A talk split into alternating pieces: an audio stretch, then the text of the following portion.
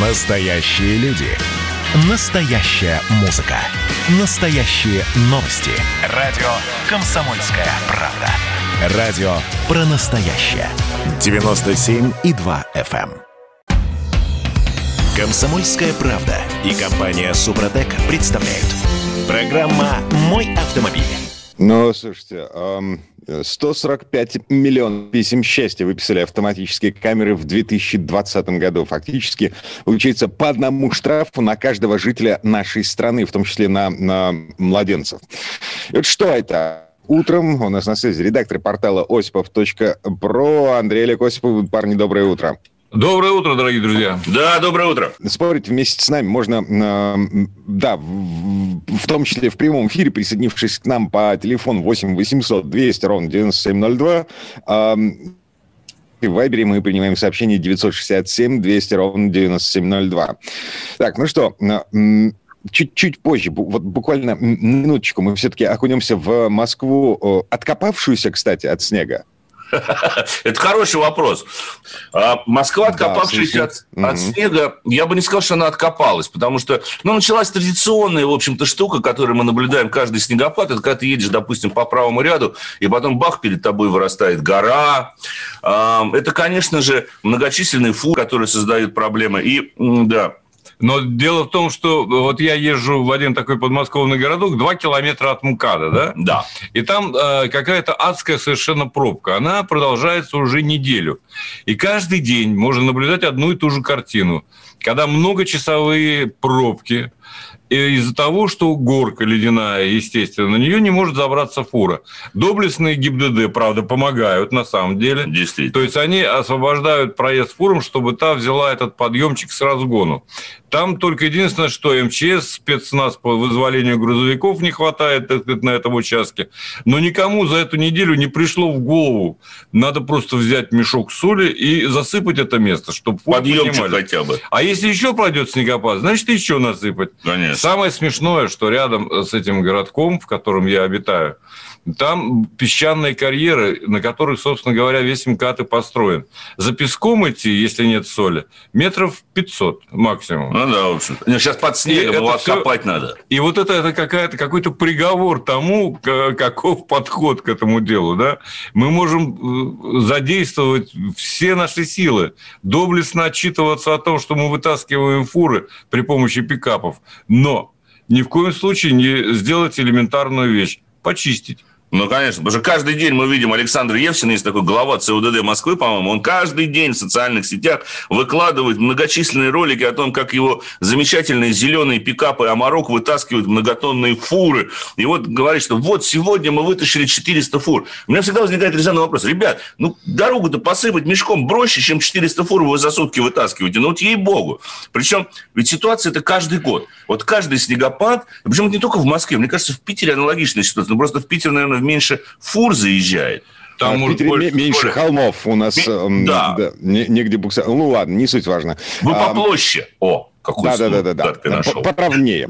Да, А, В в любом случае, эм, Москва все-таки откапывается.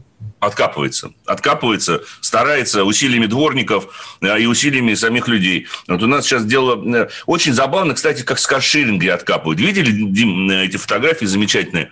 Когда откапывают дворники, все машины очищают парковку, но я прям видел несколько фотографий, а машины каршеринга, вот как они в снег запрыгнули, ну там же водители соответствующие, их так на снегу и оставляют. И в результате, значит, ее все окапывают, а машина посередине базы просто висит на снежном вот этом вот холме, колеса в воздухе, все вокруг обкопано, каршеринг стоит. Странное отношение народа к каршерингу. Слушайте, Дворников а в особенности. Я видел видео, на котором, а, значит, э, человек э, стоит рядом с каршеринговой машиной, а рядом э, сугроб огромный такой, и он грузит куски снега в багажник вот этой каршеринговой машины. Зачем, не понятно. Грузит и уезжает. А, новый- народ в интернете шутит, но новый уровень уборки а, вывоза снега. Нет, ну может быть, Дим, тут можно предположить, что он на самом деле дозагружал заднюю часть автомобиля, чтобы М. обеспечить зацеп задних колес. Ну М. зачем? И главное, снегом как эффективно. Ведь, наверное, а, опять же, э, портрет маслом, как говорится, да? Человек, наверное, не подумал, что в багажнике снег может растаять. Он думал, что он положит его в багажник, и будет та же самая масса.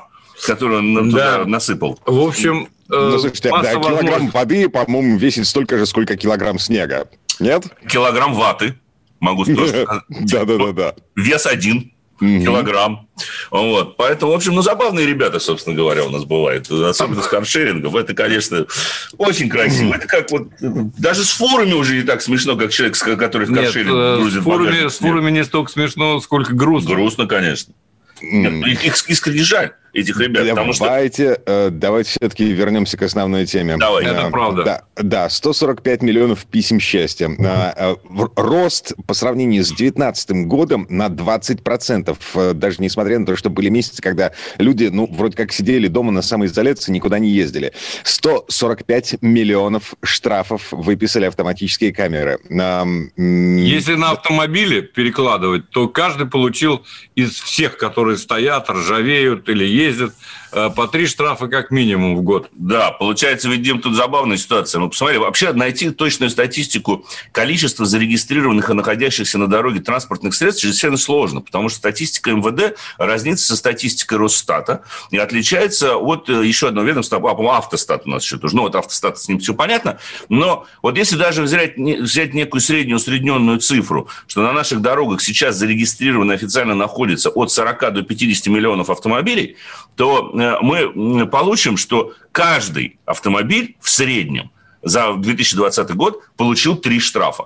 И мне вот, кстати, сейчас интересно послушать тех из наших слушателей, простите за тавтологию, которые все время говорят, а ты не нарушай, а ты не получишь тогда.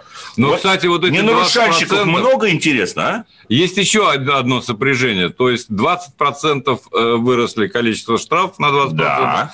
и на 20%, я так понимаю, выросло количество камер на дорогах. Страшно. Приблизительно. Я политически рассуждаешь, да? Нет, но ну, это слушайте, все... Uh, да, вот я не, не нарушальщик, да, um, но смотрите, корреляция может быть, не прямая, но все-таки есть. В 2020 году, за 11 месяцев 2020 года, а, статистики за 12 месяцев пока нет, так вот, значит, за 11 месяцев 2020 года в России стало на 40% меньше ДТП. Ну, это хорошо, это прекрасно. Дим, ну хорошо. А вот вы мне скажите, сэр, вот вы за 2020 год хоть одно постановление получили? Нет. Вообще ни одного штрафа? Да, а при этом проехал чуть порядка 15 тысяч километров. Значит, кто-то получил их 6. Значит, кто-то получил 6. Мне кажется, один из них здесь. Да, да, один из них сейчас в эфире находится. Ну, вот. Я потому что... Э, Дима, мы, мы ваши штрафы оплатили. Да, мы, Дим, ваши штрафы оплатили, можете... Причем я с запасом сразу же на 21-й так нырнул, э, в мае 20-го. Так что, Дим, можно теперь быть спокойным. Давайте спросим у наших слушателей. Может быть, действительно мы не правы э, с Олегом. Может быть, действительно, Дим, большинство людей ездит, как вы, на самом деле не получает штраф, а вот эти 145 миллионов штрафных постановлений, это на самом деле злостные нарушители вообще всего, что вся, маргиналы на наших дорог, э, вот, и так далее, и тому подобное. Какие можно тут еще эпитеты, собственно говоря, применить? Не знаю. 967-200 а ровно 9702. По этому номеру мы принимаем сообщения в WhatsApp, Viber и в Телеграме. 8 800 200 ровно 9702. Это телефон прямого эфира. С нами можно поговорить. Мы живые люди. Э, да. Еще, ну, как бы, аргументация. А, а, МВД в общем, предоставила коммерсанту еще и данные о нетрезвых водителях. Ага. И, да, и тех, кто отказался от освидетельства медицинского. Значит, эм, число растет нетрезвых водителей. 550 эм, 700 человек за 2020 год. Эм, при том, что число ДТП, как уже было сказано, снизилось на 40%, число погибших э, стало меньше на 4%, число э, дорожно-транспортных происшествий на 11% меньше. В общем, ну, как Но... бы я, я, я здесь бы... вижу зависимость. Ну, я на самом деле да. я здесь не вижу зависимости, Дим, прости, что перебью, потому что, ну, во-первых, поправлю, все-таки рост на 0,3% фактов управления автомобилями трезвыми людьми – это в пределах статистической погрешности, на самом деле. А с учетом того, что, несмотря на пандемию, мы каждый день видим доблестных сотрудников ГИБДД, которые, по моим личным оценкам, в 2020 году стали чаще выезжать на дороги и чаще производить вот эти профилактические мероприятия по выявлению выявлению нетрезвых водителей, профилактически в больших кавычках, тут надо взять, конечно же, это слово. А это постоянно. В 2020 году, причем это усилилось. У нас были в Москве, особенно вот осенью и летом, ну, я не знаю, как в но вот в Москве это было по ночам. 5, с пятницы на субботу, с субботы на воскресенье. Практически в каждом районе устраивались облавы на нетрезвых водителей. И причем это привело, э, больше массовый характер такой приняло. Э, и это ужасно. Но мне вот, вот о чем подумалось в связи с этими 145 э, миллионами постановлений. Вот смотрите, самое частое нарушение превышения скорости движения. 124 миллиона постановлений. А вот никому в голову не пришла мысль, что, может быть, у нас скоростные лимиты занижены. Может а, быть, стоит пересмотреть скоростные лимиты тогда и штрафов Может, камеры как-то настроены так вот? Удивительным образом? Да, специальным образом.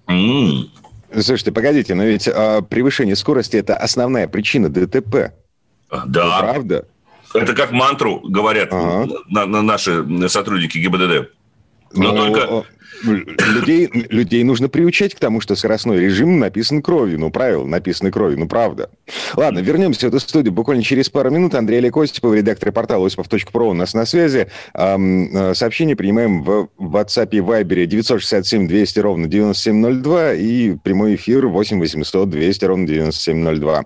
Вернемся через пару минут. Во-первых, мы друг друга с вами поздравляем. Наступил новый 2021 год. Все, конечно, рассчитывали, что сразу же счастье придет. Мы всю жизнь готовимся, и мы понимаем, что этот выстрел будет один раз. Социальная справедливость, справедливая экономика и интересы государства будут стоять на первом месте. Есть ли у нас для этого деньги? Деньги есть. Мне кажется, это красота. Предчувствие перемен. На радио «Комсомольская правда».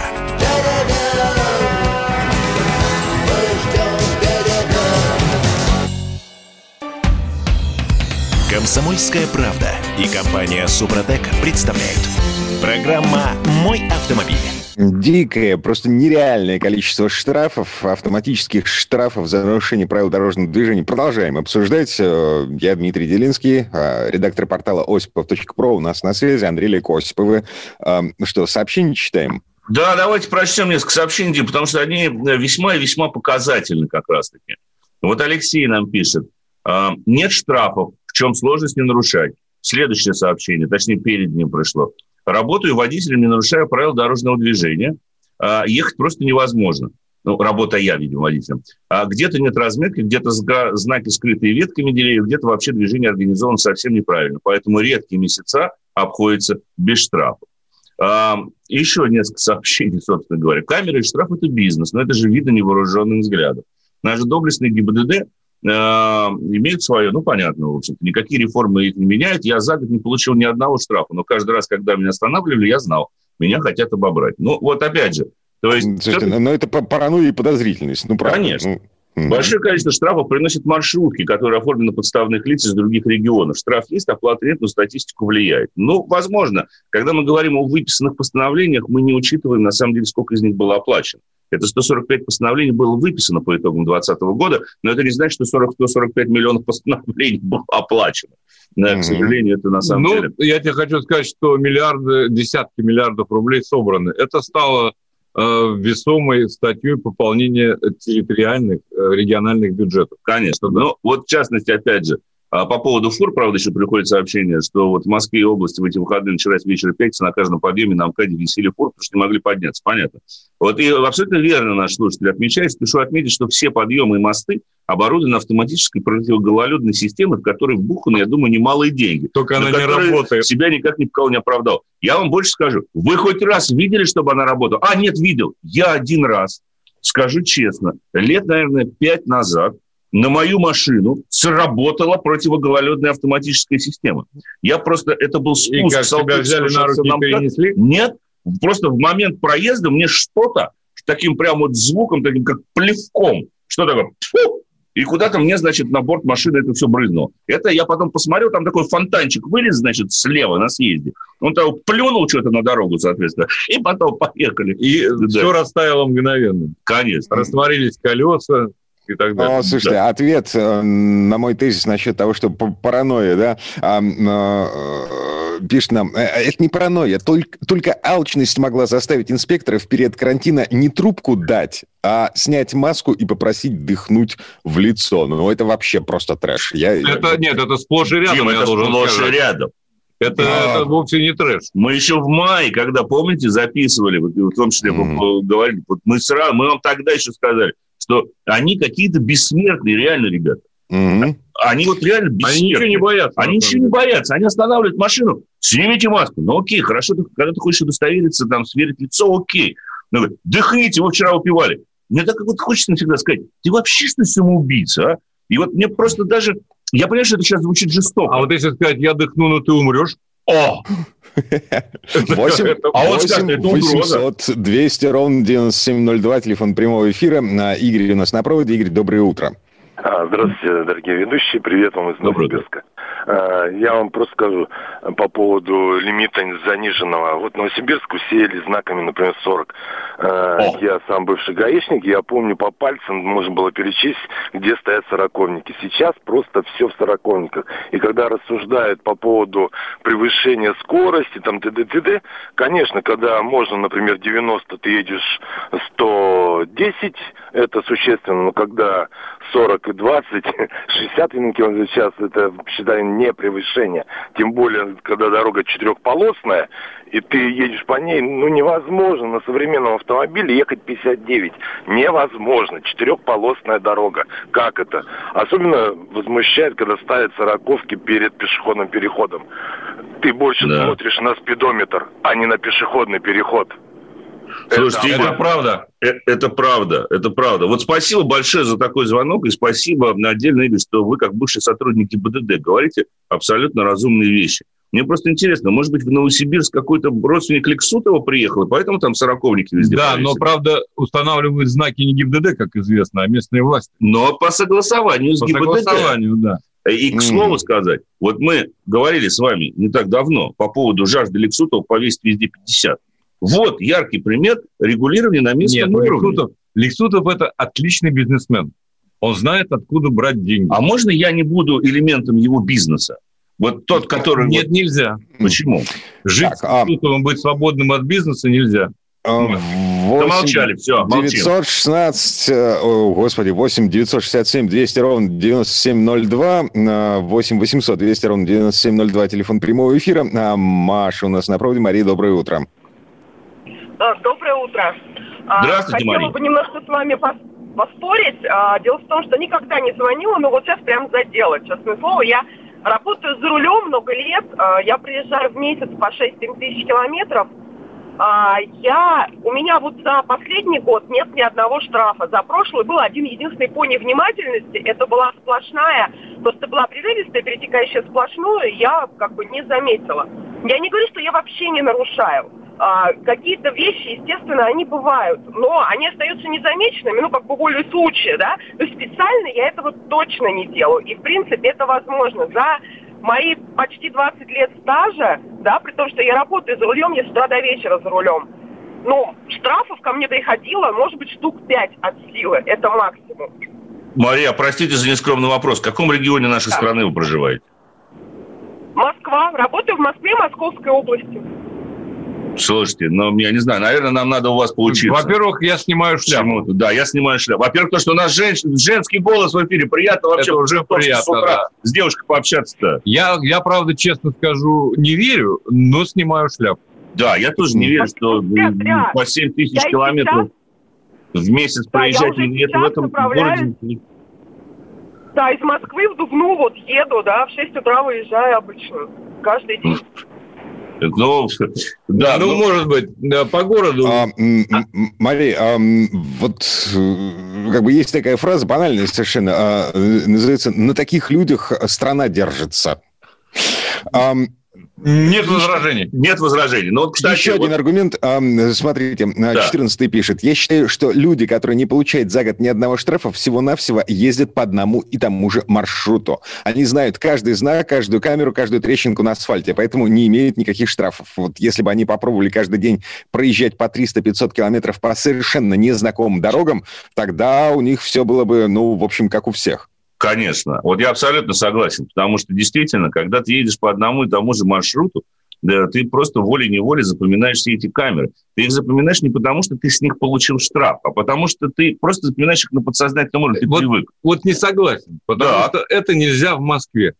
Ты едешь по одному и тому же маршруту, завтра появилась новая камера и перерисовали разметку. Никогда не угадаешь, что там получится. Ну, может быть, может быть, может быть, на самом деле. Но э, вот по поводу разметки, это вообще кошмар, то, что в Москве происходит. Потому как, что... как ее можно не нарушить, я не понимаю. Нет, вот как раз-таки на трассе в области можно не нарушить, а вот в городе не нарушить нельзя. Нельзя, Потому конечно. что а, и ведь самое же неприятное, и мы, к слову сказать, опять же, как-то об этом говорили, что даже если ты избегаешь аварии и, а, соответственно, нарушил при э, пересек эту но у меня было, было два штрафа ни за что. Мы, да. конечно, конечно, я платил, но заднее колесо на сплошной, потому, это, это... это вообще ни, ни о чем. Но, тем не менее, камера зафиксировала.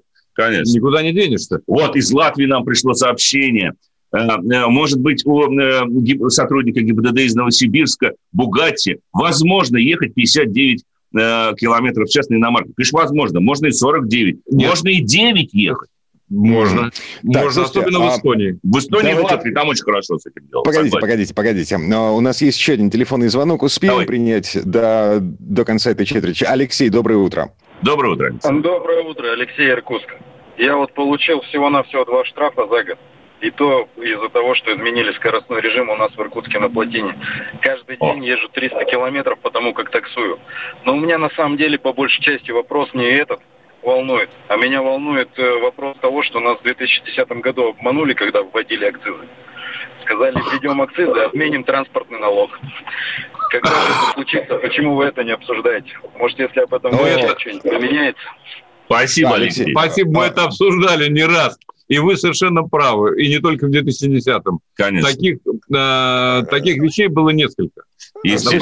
Да, 20 лет. Депутаты э, Госдумы периодически, э, я не знаю, судя по всему, в популистских целях вспоминают об этом обещании, значит, говорят, а слушайте, а давайте мы все-таки э, выполним, что было запланировано. Но если механизм работает, если народ согласился с тем, что с него берут и акцизы, и транспортный налог. Эм, но и плату за проезд по дорогам, который вот. на эти деньги построен. Подождите, подождите, подождите, коллеги, господа, друзья, как угодно, да? Дим, народ согласился. А что, были варианты, что ли? Вот просто, mm. вот, вот, вот, если уж там пошла такая пьянка, как говорится, да, давайте скажем, что народ согласился. А кто-то его спрашивал? Вообще-то а... народ по сейчас, акцизов. Сейчас мы договоримся до того, что вот нам именно. нужно будет прийти на выборы в Госдуму осенью этого года и проголосовать за того депутата, угу. который нам с вами пообещает, что он э, добьется отмены э, транспортного налога. А Нет? если среди них ни одного приличного человека, за которого можно было бы проголосовать, как быть? А выдвинуть Андрея Осипова в депутаты Госдумы. Вряд ли он согласится. Должен. Я думаю, что я вряд ли соглашусь, и потом меня никто выдвигать не будет. Я где-нибудь же на стадии предварительных слушаний буду зарублен каким-нибудь непонятным... Ну, не будем дальше продолжать, собственно говоря, эту тему. Андрей, человеком, вот это, который... это, это, более... эта штука называется выученная беспомощность. Ну, правда.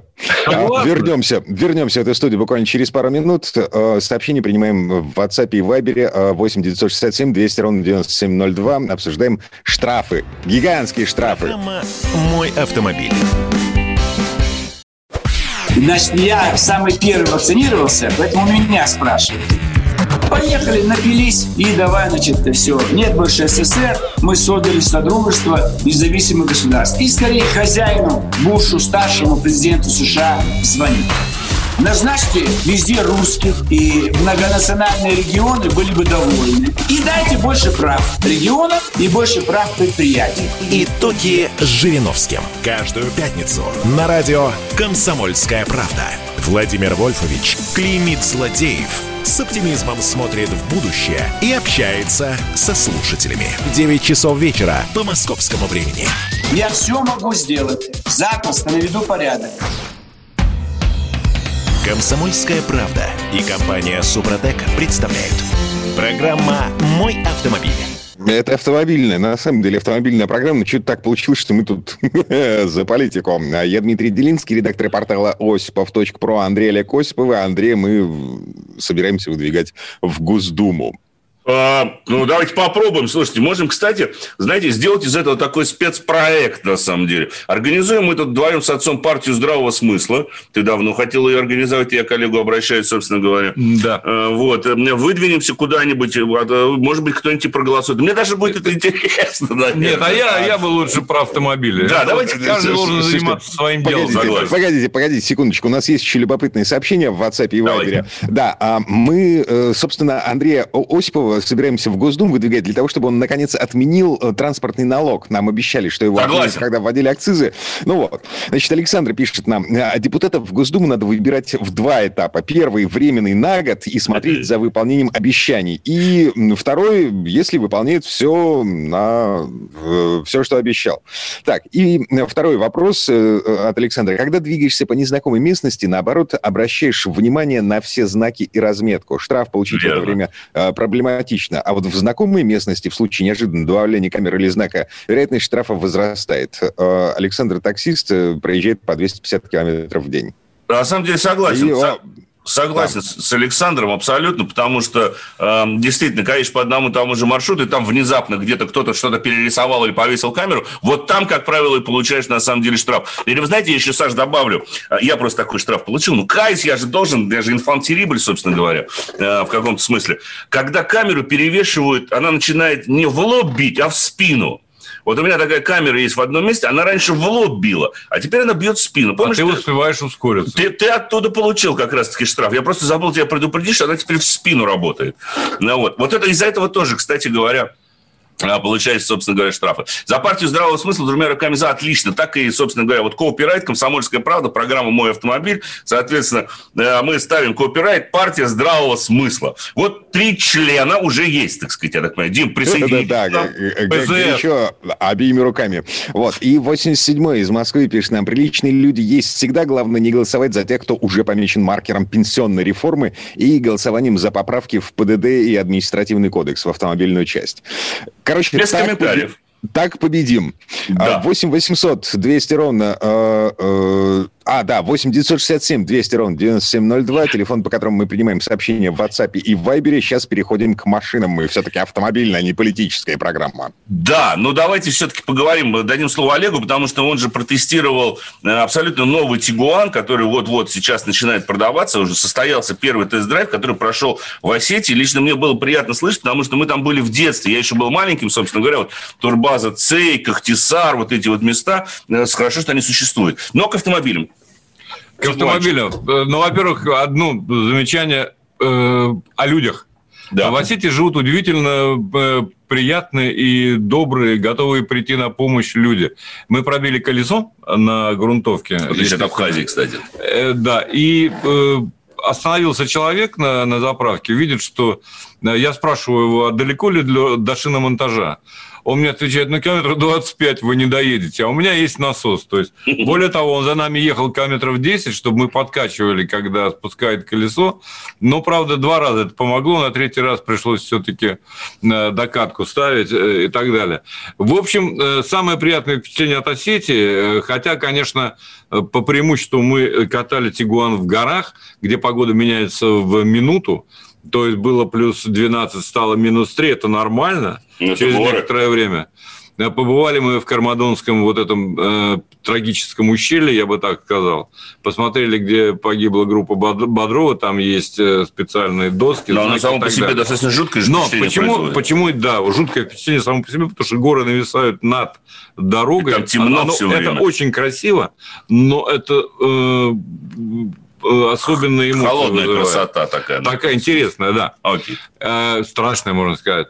Так вот, почему я упоминал о горах? Потому что Тигуан, как это ни, ни странно, э, способен на подвиги на самом деле. Для российского рынка будут предлагаться несколько версий. То есть от самой слабенькой с механической шестиступенчатой коробкой передач мощностью 125 э, сил. До 1.4 турбо. До 1.4 турбо. Есть 150 тоже двигатель. Мы ездили на э, двухлитровом турбо э, бензиновом моторе 180 лошадиных сил. Есть еще 220, но 220 мы не попробовали. А вот 180, мне кажется, это один из самых оптимальных вариантов. Да, система полного привода. Есть переднеприводные версии. Мы ездили на полном приводе. Ну и с другой стороны, э, поскольку мы забирались в такие места, где без полного привода не обойтись, э, то это было весьма и весьма уместно. При этом вот этот 180-сильный двигатель, он дает, наделяет автомобиль неплохой динамикой, то есть 8,1 до сотни, 204 максимальная скорость, более чем достаточно для кроссовера с дорожным просветом э, почти в 20 сантиметров. Mm, то есть эта штука не, не сдувает на дороге на 180 км в Нет, час? ветры, ветра или ветры, как, как угодно, были там, будь здоров, так сказать. Ветродуйчики, можно Да, так? ветродуйчики. Поэтому э, машина э, вела себя, ну, практически безукоризненно. Конечно, это не полноценный внедорожник, надо понимать. Но система полного привода очень близка к той, я не говорю, что та же самая, а может быть и та же самая, которая на Audi ставится, это Ultra Quattro. Ну да, Quattro Ultra. Это Quattro Ultra. То есть у вас э, 80% идет на переднюю ось по умолчанию, 20% назад. Да. Но этот момент может перераспределяться. И в горах очень хорошо чувствуется, как это делается. Единственное, что вот я уже э, хочу посоветовать тем, кто будет выбирать этот автомобиль, обратите внимание на комплектацию, потому что, ну, допустим, в этой версии э, не было семиступенчатой ДСГ, естественно, Да. не было подрулевых лепестков, надо было качать рукоять. Мне это нравится, я к этому Но привык да, кому-то к механике, нравится. потому что э, ну нельзя в горах э, без э, того, чтобы переключать, переходить с диапазона на диапазон в ручном режиме, Э, потому как просто легко перегреть тормоза, особенно на спуске, и в конце они станут ватными. Ну, естественно. Вот поэтому приходится оперировать коробкой, что, в общем говоря, делать несложно. При этом режимы есть у этой трансмиссии, о которой я начал говорить.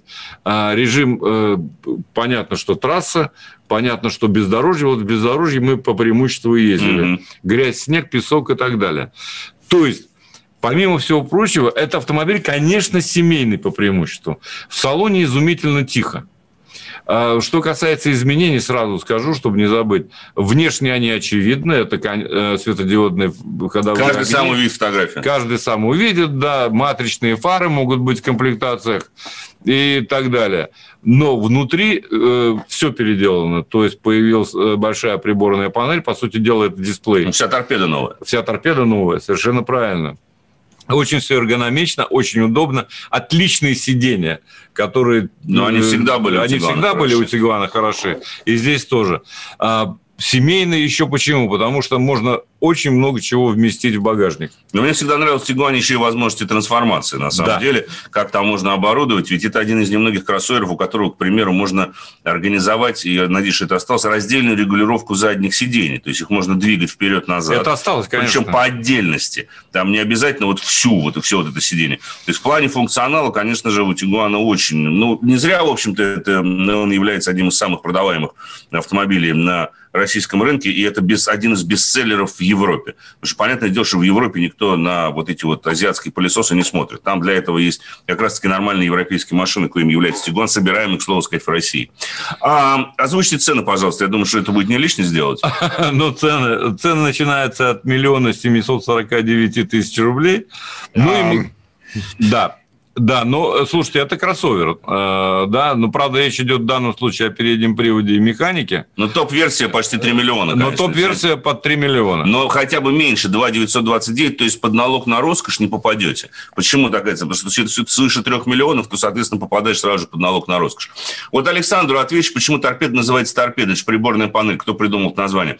Вы знаете, это такой жаргонизм, я бы сказал, не торпеда, а торпедо, во-первых, это там О на конце. Во-вторых, приборной панелью или щитком приборов принято называть то, что То, что находится перед перед, глазами. водителем, перед глазами. Вот это называется приборной панель. А вот вся вот эта передняя часть, где есть центральный монитор и так далее, принято называть торпедо, не торпеда именно. Потому что торпеда – это то, чем подводники пользуются, да, или там, э, и так далее. Э, Это немножко другое слово. Это ну, такой же организм, собственно говоря. Еще иногда называют передняя панель, да, не приборная панель, а именно передняя панель. Но передняя панель как будто есть задняя. Ну, на некоторых есть. Задняя есть, почему? Есть, задняя Есть, панель. господи, а колонки во что? Это, Конечно. эм, А фуражку куда класть, Дим? Да, А, естественно. ну, это не... Ну, хорошо, пусть будет панель. Бог. А подушечки разрисованные тоже. Вот я очень люблю подушечки, когда сзади такие полисборнички. Со слониками. Со слониками. Или Интересно. рисунками розового колора. Слушайте, да. еще одна любопытная новость. Помните ее мобиль, да? О, а, давайте мы отдельно Давайте мы отдельно поговорим, потому что это очень интересная Мы тема. занимались этой темой на протяжении многих лет. Да. И есть что сказать. Короче, обломки ее мобиля подобрал Сбербанк. Вот а, об этом, наверное, поговорим когда-нибудь чуть-чуть попозже в одной из следующих ближайших программ, да? Да, потому что не хочется э, очень бы, быстро сказать, говорить о серьезной урезать, вещи, урезать да. тему, потому это интересно. На самом деле интересно. Какая бы судьба ни сложилась там у тех, кто его разрабатывал, и как бы не было дальше, но сама по себе тема весьма интересная и показательная, я бы сказал, для российского автопрома. Конечно, вообще для, для, для России в целом. Я, у меня есть еще, по-моему, минуточка, а нет, уже нету даже минуточка. А так я хотел сказать о Ягуаре XF полноприводном, на котором я сейчас езжу. Ну, да ладно, собственно говоря, э, ничего. Э, Тоже успеешь пойдет. записать. Да, я думаю, что вот, может быть, мы как-нибудь э, действительно в одним из блоков, потому что ездить сейчас на седане по этой Москве нечищенной, это, конечно, забавное ощущение. Ягуар любит русскую зиму. Однозначно Егор любит русскую зиму. Это факт. Почему? Расскажу, я думаю, что в одном из следующих выпусков. Слово Андрей Сан Да, Сан Саныч Пигуленко в следующей четверти часа. Программа «Мой автомобиль». Как дела, Россия? Ватсап-страна! Это то, что обсуждается и то, что волнует. Это ваши сообщения в прямом эфире, в том числе и голосовые. Каждый будний день с 11 до 15 часов с Михаилом Антоновым. Эфир открыт для всех. Включайтесь. Радио «Комсомольская правда». Радио про настоящее. «Комсомольская правда» и компания «Супротек» представляют. Программа «Мой автомобиль». А это мы вернулись в студию радио «Комсомольская правда». Я Дмитрий Делинский. В этой четверти часа у нас традиционная история от Александра Пикуленко. На этот раз речь пойдет о первой неудаче компании «Шевроле». Это чудо инженерной мысли называлось «Купер Кул». Его построили в 1923 году вокруг двигателя с воздушным охлаждением. Конструкторы «Шевроле» тогда всерьез считали, что так будет, во-первых, проще, во-вторых, дешевле, а в-третьих, практичнее. Но что-то пошло не так. Слово Сан Санычу. Предыстория. Попытка совершить переворот что в политике, что в технике не всегда удается. Было такое и в истории генеральных моторов. Несмотря на то, что в жизни этой фирмы отмечено множество побед, надо заметить, были и катастрофические ошибки. Пожалуй, самой первой из них была попытка создать в 1923 году автомобиль с двигателем новой, во многом очень необычной конструкции. Это стало одной из первых крупнейших корпоративных катастроф в истории GM. Созданный мотор оказался настолько неудачным, что почти треть сделанных машин была попросту уничтожена еще до того, как покинула завод. А все, что попало в руки клиентов, было выкуплено и разобрано. В своей книге «Мои годы General Motors» бывший генеральный директор фирмы Альфред Слоун откровенно написал о тех неприятностях, которые принесла модель с медным воздушным охлаждением, называя все своими именами и подтверждая, что эта ошибка сильно влияла на менеджмент GM в течение полувека. А в целом вся история вращается вокруг Чарльза Кеттеринга, главы компании Dayton Engineering Laboratory, известной всем сегодня как Делко. Босс Кет, как его звали подчиненные, с малолетства был увлечен идеей двигателя с воздушным охлаждением. Это было привлекательно и для производителей. Во-первых, можно было прилично сэкономить, отказавшись от радиатора и патрубков. А во-вторых, воздушник проще и легче. Такие моторы уже существовали, но у них был чугунный блок и чугунные ребра охлаждения. Кэтеринг же решил, что надо использовать медь. Ведь у нее в 10 раз большая теплопроводность, чем у чугуна. Кстати, именно поэтому долгие годы медь была идеальным материалом для радиаторов жидкостного охлаждения. Именно идея такого мотора подвигла GM к покупке в 1919 году компании Delco, а сам Кеттеринг стал главой исследовательского центра американского автогиганта.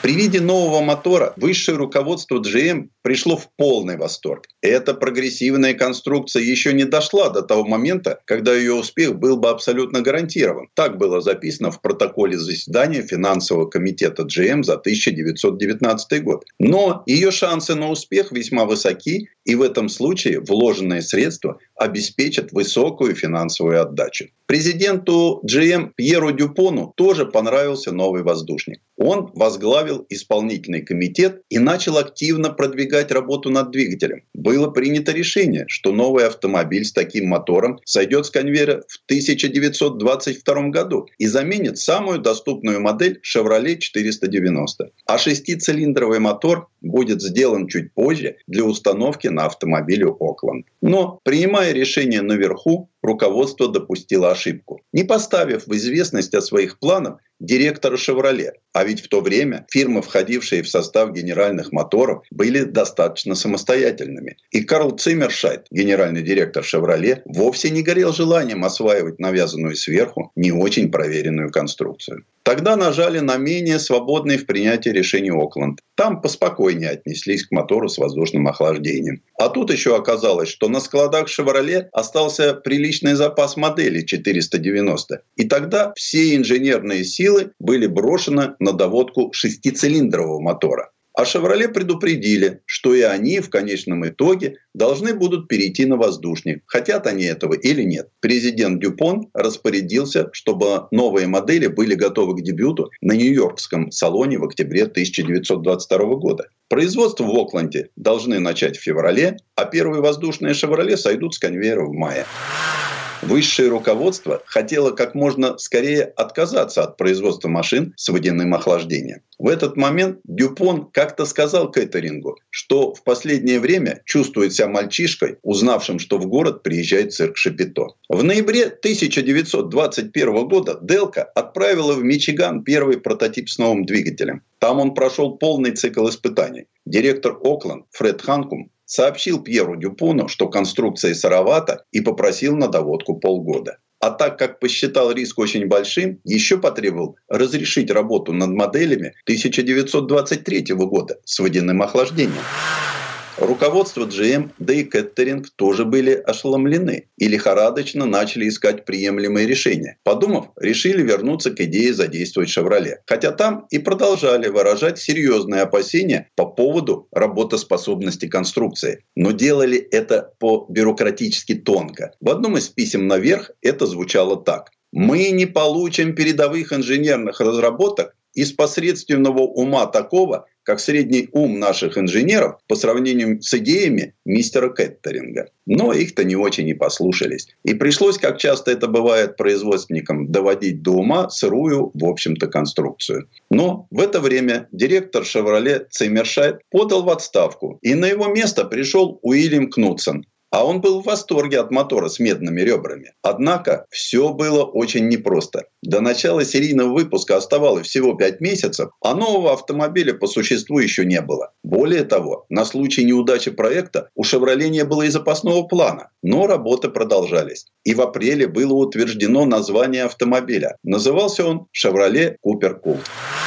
Быстро пролетело лето, наступил сентябрь, а новая машина к производству была не готова. Было принято решение подключить к новому проекту еще и Oldsmobile. В ноябре было найдено компромиссное решение. «Шевроле» продолжает работу в соответствии с планом, «Олдсмобил» начнет производство воздушником летом 1923 года, а планы Окленд будут пока отложены. И вот, наконец, в январе 1923 года «Шевроле Купер Култ» был показан на автосалоне в Нью-Йорке. Внешне он отличался мощной решеткой с крупными жалюзи. Медные ребра на блоке цилиндров, давшие автомобилю название, были накрыты кожухом, который направлял воздушные потоки от большого вентилятора. «Шевроле Купер Култ» стал самым главным экспонатом автошоу и руководство GM официально заявило, что скоро компания вообще откажется от производства автомобилей жидкостным охлаждением. Воздушник наконец-то пошел в производство. Но весной в GM столкнулись с неожиданными проблемами. Рынок рванул вперед с такой силой, что старые модели показывали рекордные продажи. А в лидера вышел устаревший Ford T. А тут еще первые клиенты, купившие воздушник Chevrolet, столкнулись с техническими проблемами. В мае 1923 года Пьер Дюпон покинул пост президента GM.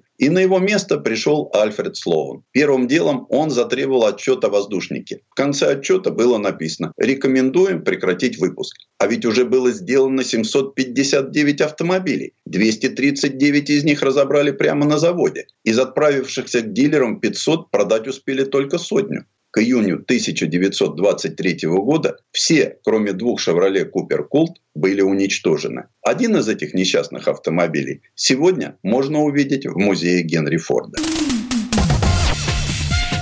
Предыстория. Сан Саныч, спасибо. Это был Александр Пикуленко, летописец мировой автомобильной индустрии. У нас на этом все на сегодня. Дмитрий Делинский, радио «Комсомольская правда». Берегите себя.